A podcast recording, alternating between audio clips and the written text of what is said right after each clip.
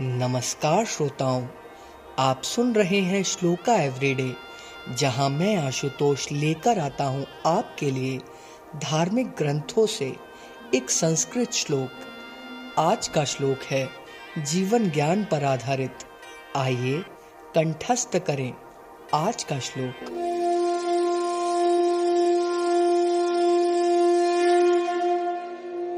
मूर्ख शिष्योपदेशेन दुष्टा स्त्रीभरणेन च, दुःखितेः सम्प्रयोगेण प्यवसीदति